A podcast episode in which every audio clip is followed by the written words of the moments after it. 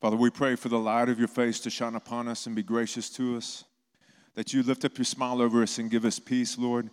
Father, wake us up, startle us, remove everything that hinders love. And Father, those areas where we're grumpy, we're easily bothered, the little foxes that ruin the vineyard, catch the foxes, Holy Spirit. Lord, let there be a grace to just bring those foxes to you, to bring, and that there be no shame, there be no hiding. Lord, that we would come boldly before the throne of grace with these things, Lord, because you, you have, you've got a destiny in mind for us, and that's to be conformed to the image of Christ. Lord, because Jesus is our inheritance. In Him, we have everything we need for life and for godliness. Jesus, you are the promised land. Life in you is what you've promised us righteousness, peace, and joy in the Holy Ghost. We thank you, Lord, for our inheritance in Christ, seated at the right hand of God, a co heir with Christ. We co labor with Him, and we've been blessed with every spiritual blessing in Christ in the heavenly places, Lord. We love you, Jesus. Amen. If you uh, bring my sermon up there. So, this is the Awakening Commission. I'm going to start putting this in front of us a little more often, but we've talked about this before, but it's good to, uh, to have it in front of us. But back in uh, 2012, the Lord really told us that Isaiah 62:10 that He was giving us a commission with this, and it says, "Go through, go through the gates, clear the way for the people, build up, build up the highway, remove the stones, and lift up a standard over the peoples." Behold, the Lord has proclaimed to the end of the earth, say to the daughter of Zion, Lo, your salvation comes. Behold, his reward is with him and his recompense before him. And they will call them the holy people, the redeemed of the Lord. And you will be called sought out, a city not forsaken. And so, this first verse, chapter, uh, verse 10, is really kind of what we do the, through the power of the Holy Spirit as we go through the gates. Genesis 22 17 says, one of the covenant promises to Abraham, he says, Your children will possess the, enemy, the gates of your enemies. And so, possessing the gates of the enemy is meaning you're going into enemy territory and you're taking back what Jesus purchased. You're co laboring with him because Jesus is after his inheritance. He has a portion, and his portion is his people. And so, we go in on rescue missions into the dark places that are really not dark to the Lord because he's never seen darkness, according to Psalm 139, that darkness is as light to him. And so we go and we shine the light. And we go in through these areas that are dark. We go through these areas that the enemy maybe has tried to occupy. Maybe it's education, maybe it's government, maybe it's all kinds of things, business. And, and we go in there and we invade and we bring the kingdom and we clear the way for the people. And so we show a way for the people. And we're like, hey, this is how you invade darkness. We build up a highway. We remove the stones. We remove the stones of condemnation. We remove the stumbling blocks of anything that's not the true gospel. We, we want to uh, preach the true gospel. We're not perfect in that, but we're, that's, that's our heart. And we're trying to communicate what the scriptures say as accurately and as faithfully as possible and so we, you remove stumbling blocks when you when you preach the gospel. When Jesus said, "I," you know, we sometimes we have Santa Claus Jesus, and that's not really who he is. We remember that he says, "Blessed are the peacemakers, for they sh- shall be called sons of God." Well, peacemakers make peace. They don't try to keep peace. They're not the the people. And sometimes to make peace, you gotta we gotta have a talk. All right, we got that's how you make peace sometimes. And so and Jesus said, I don't be confused. I didn't come to bring peace, but a sword. And what he means by that is he's, he's drawing the lines very clearly of what his kingdom is and what the world is. And he did not, you, when you read the Gospels, it's very clear what Jesus said about himself and about his kingdom. And then Athens, we will be called a holy people, the redeemed of the Lord, a sought out, a city not forsaken. Somebody say, Amen. So I want to talk about the triumph that Jesus accomplished for us.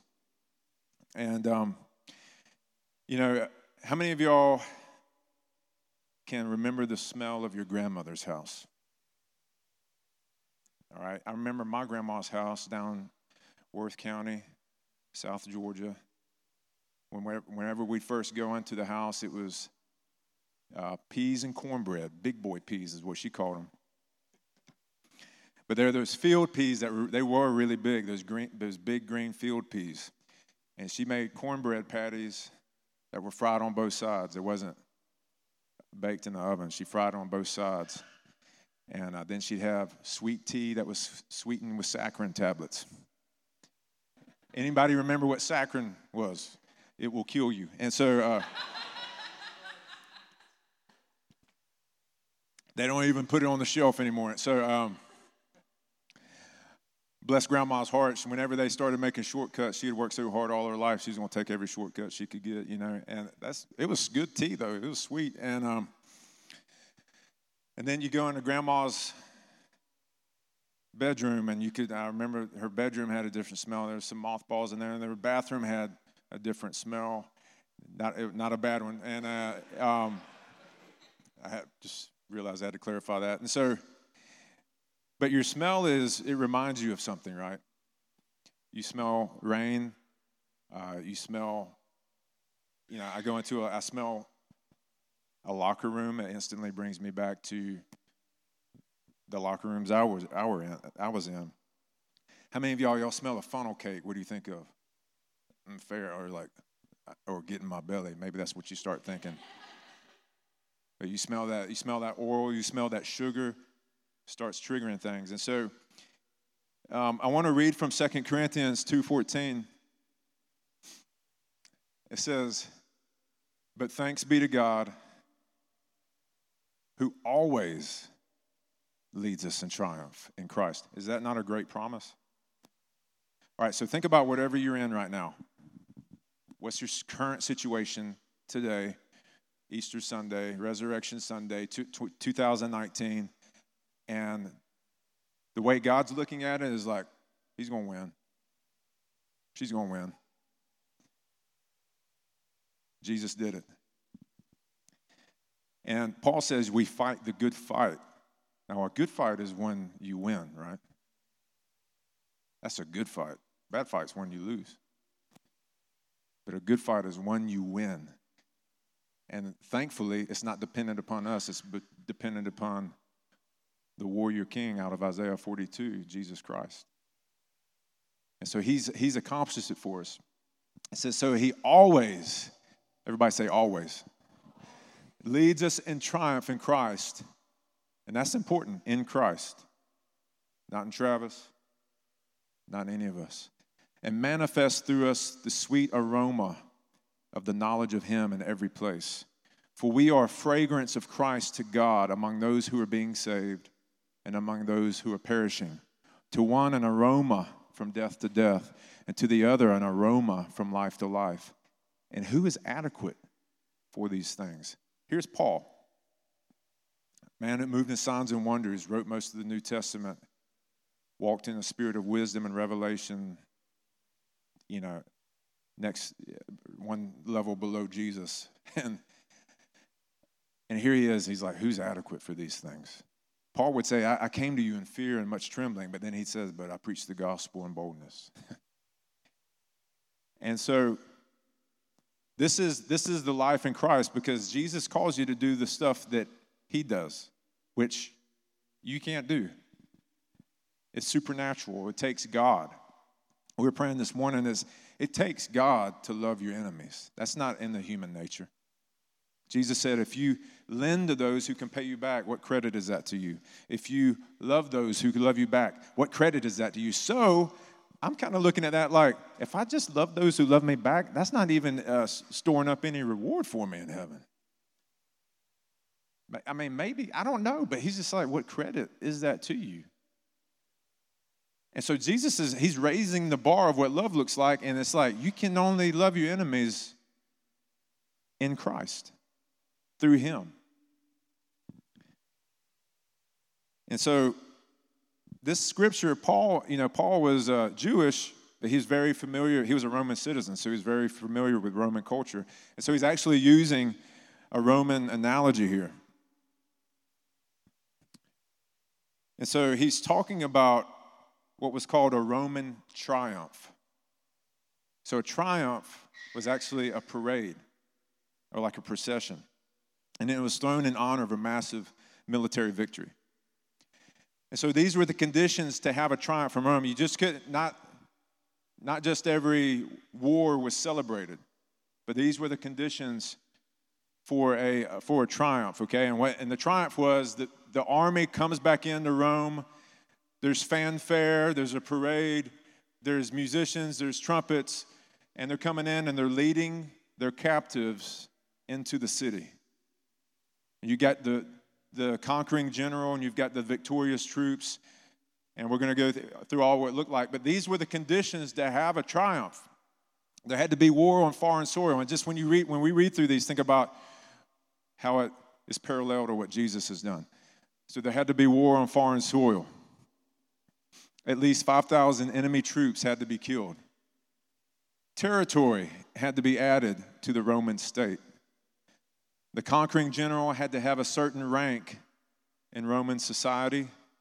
The victory had to end the war so decisively that the Roman army could come home after the battle.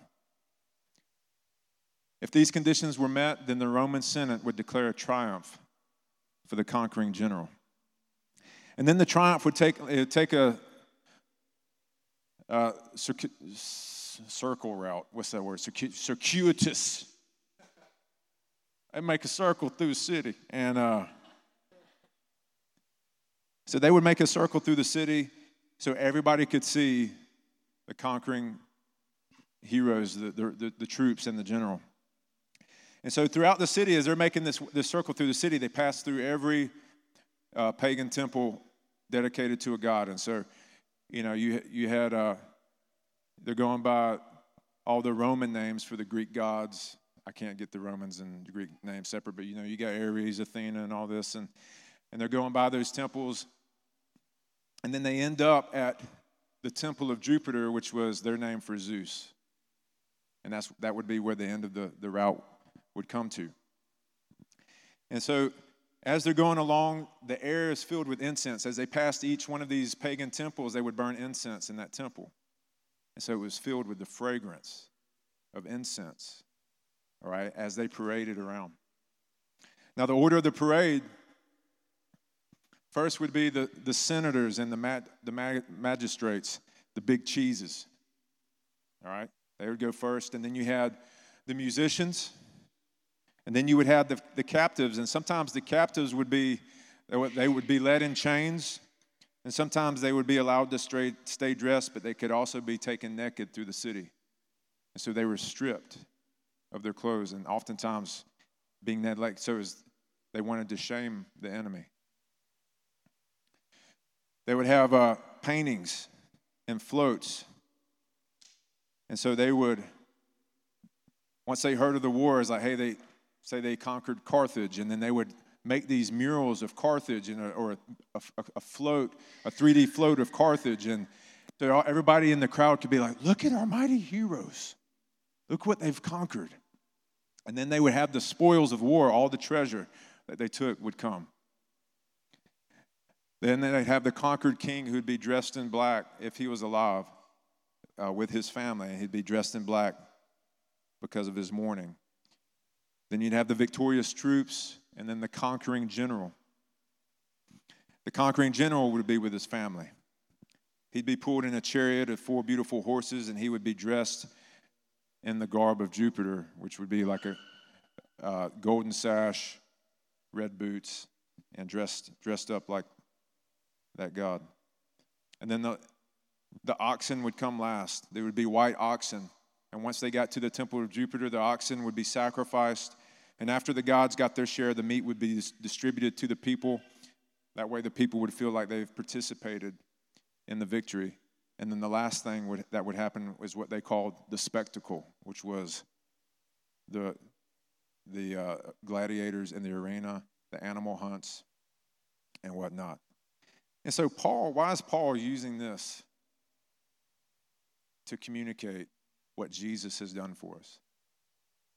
it's obvious is that Jesus, what he's saying when, when Jesus went to the cross, now Jesus, he, his, he's a king like no other, right? Jesus came and he conquered by humbling himself. God doesn't ask you to do anything that he hasn't done first. And so he humbled himself and became obedient to death, even death on a cross. That's what Philippians 2 says. So Jesus came by the way of the cross as, as the Lamb of God. And as the resurrected king, he's the Lion of Judah. And when he, and a lot of people said on Saturday, yesterday, what he was doing was he, was, he went down in hell and he preached to all the demons that it's over. And he took the keys from death and from Hades and he said, You're done. It's over. And so he took those keys and he's leading the demonic host as his captives before his people. And those who wish to co labor with him and join him, we get to take a part of the parade. Jesus even said that, uh, or, or, Paul, I can't remember which one of them, but I know it's part of the inheritance of the saints that even the angels won't get to do is they that we'll get to judge. We'll get to participate with Jesus in, in, in judging. And so, our triumph from Christ. So, even in, in uh, this scripture right here, verse 14, so Paul's talking about a triumph, but then he shifts the focus about saying how we're the incense. And so when you're walking through the, the streets of Rome as a captive and you smell this incense, as a captive, it smells like death. Because you're either going to be put to death or you're going to the arena, which was a death sentence, or slavery, which is living death. And so they smell this incense and it smells like death. The Roman citizens, they smell it and it smells like victory. The same incense, interpreted two different ways. And one of the things that I've noticed as over the years and just having the opportunity to share the gospel with people is sometimes when you share the gospel, it's life. It's the aroma of life to people, and they're like, Yes, can you tell me more? And then some to some people it's the aroma of death where they're like, No, I got no, I'm good. And then and they get why do they get so upset? Now, when I've had when I have a uh, Jehovah's Witness or a Mormon come to my house and they try to witness to me, I don't get mad at them. So why do people get mad at Jesus? Not, I'm not saying everybody does, but a lot of people do. Because Jesus forces you to make a decision. He says the gospel reveals the righteousness of God. So, what if you're unrighteous? You're dead in your sin. What does that feel like? You, you smell your death, you smell your sin. And it's not, it's not fun. I, I was the same way. I remember, pe- I remember going downtown Athens and hearing people share the gospel, and I was like, I'm getting far away from them. Why? Because I didn't want to feel shame. Because there's now, listen, I want you to hear me. There's no shame in the gospel. There's no shame in Jesus. There is therefore now no condemnation in Christ. So, what Jesus does is when he says, Listen, you've got sin, it's, cre- it's, it's, you have a debt, I paid your debt, so you can have a relationship with me. What Jesus is doing when you feel that shame, he's like, Will you give me that shame? Will you give me that condemnation? Will you give me your sin? That's what he's saying. Jesus doesn't say this, you, you sinner. Now, some preachers bring it this way, you sinner. You are a sinner, and people know that. It doesn't mean you, we don't share that part of the gospel. But what we say is like, do you want to give it to Jesus? Do you want to be free from the shame? Do you want to be free from the condemnation? Because the wages of sin is death. The wages of sin is condemnation. What happened to Adam and Eve when they sinned? They did this in downtown Athens, what I did. I don't want to be near. I'm running, I'm hiding. That's what sin does. It makes you hide because it's cloaked in shame. There's no shame in Christ. There's no condemnation in him. The only shame, one of my friend, my friend Fernando Villalobos said, the only shame you can ever have is that you don't come to the cross because then you have to keep it instead of giving it to Jesus.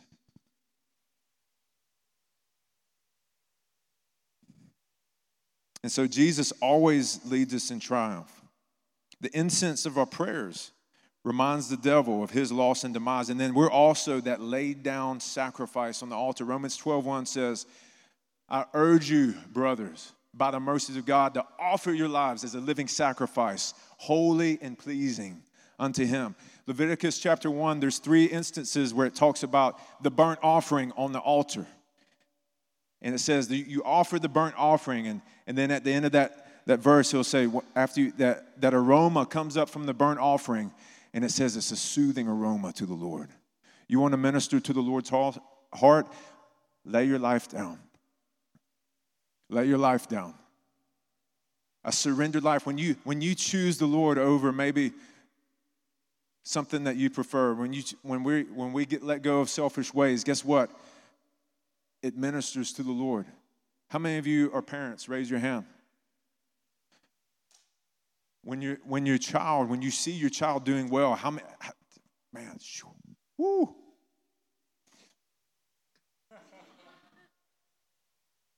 That's my child. Bill Johnson, he, I heard him say one time when Eric was, his son Eric was playing baseball in high school and Eric got a hit. He said, Whose son is that? That's what the Lord does when we choose Him. He's like, Whose son is that? Whose daughter is that? Look at Him. The Lord is proud, He's well pleased. And He's pleased with you, right? He loves you right where you're at. He never asks us to be perfect because there was one man that did that. He just asks us to have courage. There's times you're going to fall down. You're going to fall down, and the righteous man falls down seven times and rises again. That's the definition of righteousness. You get up and you don't quit.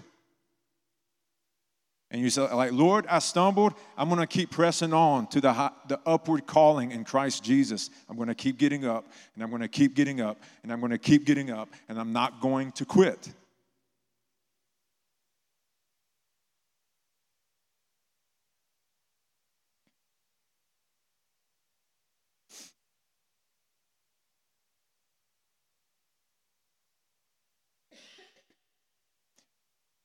We go to the next one for me.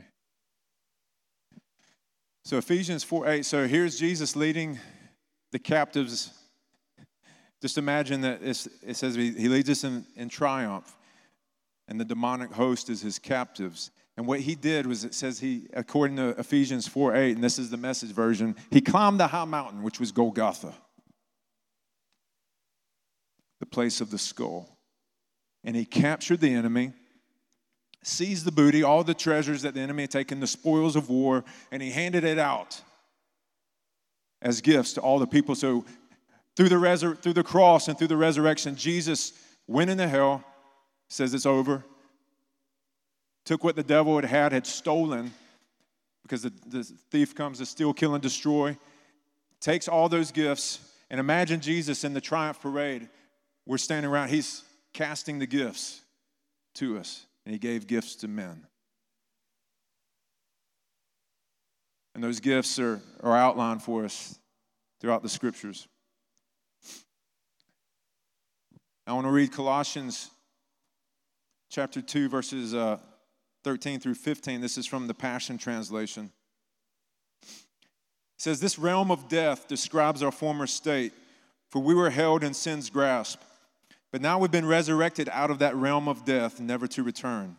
For we are forever alive and forgiven of all of our sins. He canceled out every legal violation we had on our record and the old arrest warrant that stood to indict us. He erased it all our sins, our stained soul. He deleted it all, and they cannot be retrieved. Everything we once were in Adam has been placed onto his cross and nailed permanently there as a dis- public display of cancellation. Then Jesus made a public spectacle of all the powers and principalities of darkness, stripping away from them every weapon and all the spiritual authority and power to accuse us. And by the power of the cross, Jesus led them around as prisoners in a procession of triumph. He was not their prisoner, they were his. Somebody say amen. And so, in Jewish custom, Yom Kippur is the Day of Atonement. It's one day the high priest goes into the Holy of Holies. He makes atonement for the, for the nation of Israel for their sins. And that lasts one year. And in this, Paul is making, he's making another Roman analogy. So in, in like the NASB and the ESV version that where it talks about the, uh, the public display of cancellation that was called the certificate of debt. So he's canceled the certificate of debt against us. And so in Rome, when you went to court and you were found guilty, they gave you a document that was a penal term. And so in those days, the jailer would keep your certificate of debt and mark off the years the criminal was in jail. All right, so when Paul and uh, Silas were praying in the jail and it broke out, and then the, it says the jailer was about to kill himself. The reason was is because if your prisoner escaped, whatever remaining balance of years they had to serve in jail, the jailer had to serve that. And so when Paul and Silas were, the, the, the, the prison doors open, the jailer was about to kill himself because he's, he's like, I'm, I'm about to serve 30 years, or maybe they just might even kill me. So I'm like, I would just rather do this. And so, but what, it, what Paul and Silas do, they saw that he was about to draw a sword and kill himself, but Paul cried out with a loud voice because he couldn't see them. He says that he, he thought they had escaped, so he didn't know where they were. But Paul says, We're here. Don't kill yourself. Now, who does that as a prisoner? You're like, let's, let's get out of here. Let's get out of here. And so Paul says, Do not harm yourself, for we are all here. And he called for lights and rushed in, and trembling with fear, he fell down before Paul and Silas. And after he brought them out, he said, Sirs, what must I do to be saved? Because that's the supernatural love of God that does not run when your prison doors open. Because your jailer is about to kill himself. The guy whose job was to make sure you never escape. And who knows what they did to make sure you never escaped.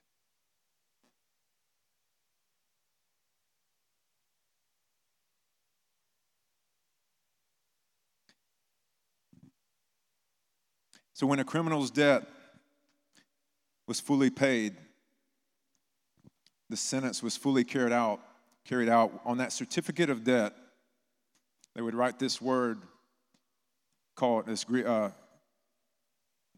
uh, Greek word tetelestai. And so they, you take that certificate of debt, it's up here, and it's bam, stamp it, tetelestai. This same word was what Jesus used in John chapter 19, verse 30. When he's on the cross, he just drank his last drink of sour wine. And he says, Father, into your hands I commit my spirit, uh, my spirit. And he says, It is finished. That's the same word, tetelestai. And what that word, tetelestai, actually means is paid in full. And so when Jesus was on the cross, his last words were, Paid in full! And he let his life go. So you've been paid in full. Your life has been redeemed from the pit, paid in full.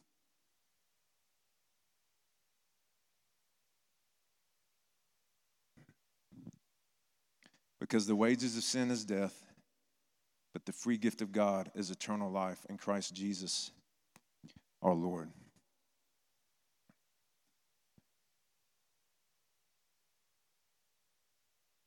So never read that part the same again. When, when Jesus says it's finished, just realize he said paid in full to the Father.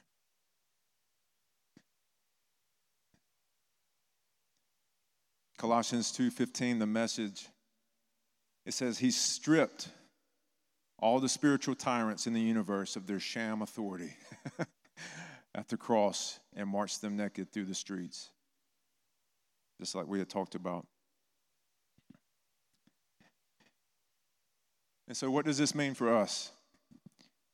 In Acts chapter 2, there's two great questions in that chapter that we, that we can always bring before the Lord in our relationship with Him. Peter had just preached the famous sermon at Pentecost. And the people who heard the message, they said, What does this mean? And so when the Lord's, when something's going on in your life, a great question to ask the Lord is, What does this mean? And then Paul, I mean, uh, Peter, he, he begins also to explain what does, he's explaining what this means. That's, that's the sermon. And then after they hear the sermon, they say, What must I do? So the two questions always ask yourself when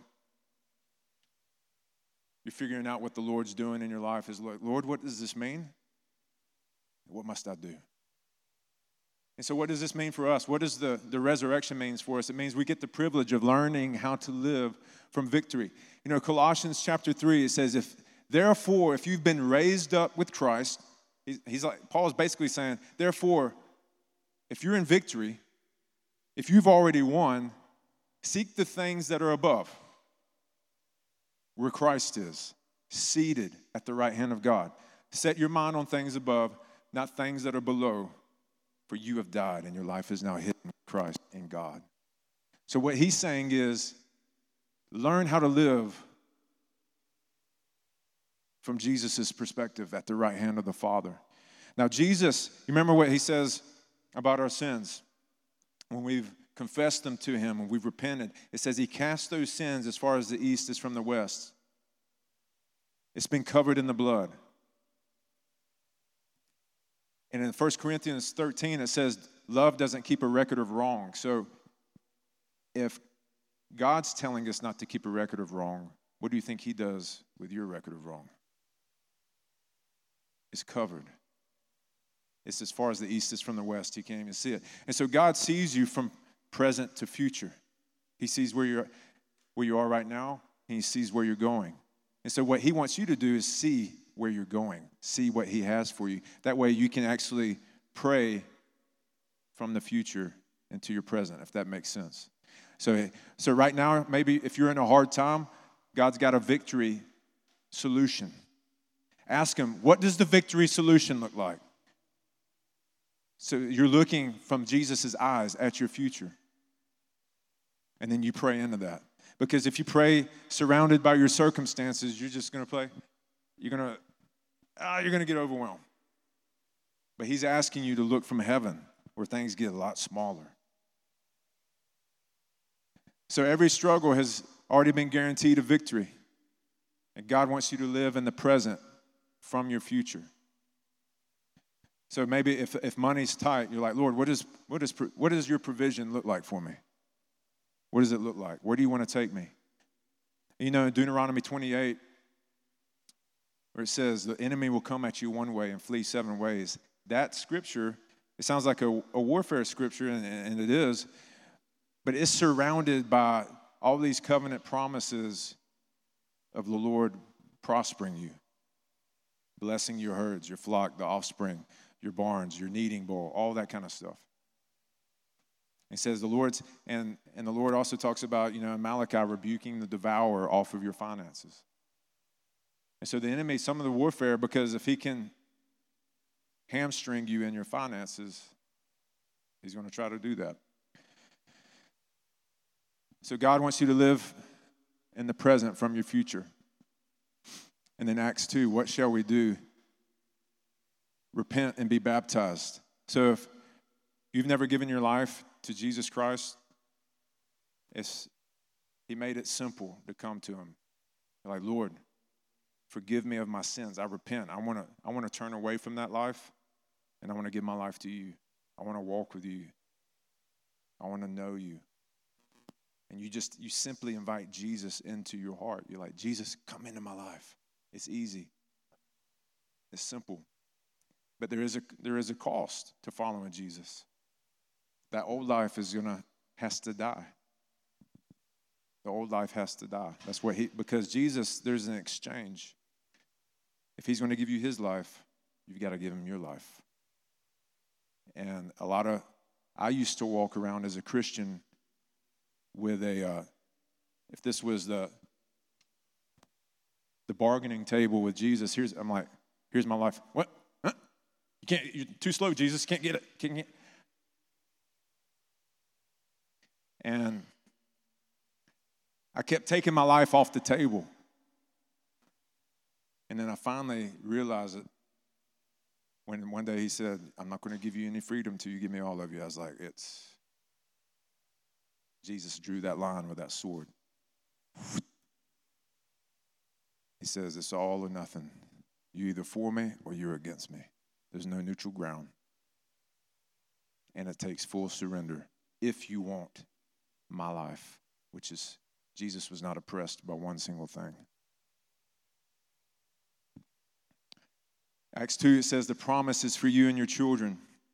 And then we'll read these last few verses. And this is what life looks like. This is what resurrection life looks like in the body of Christ. If I can get my page to turn here.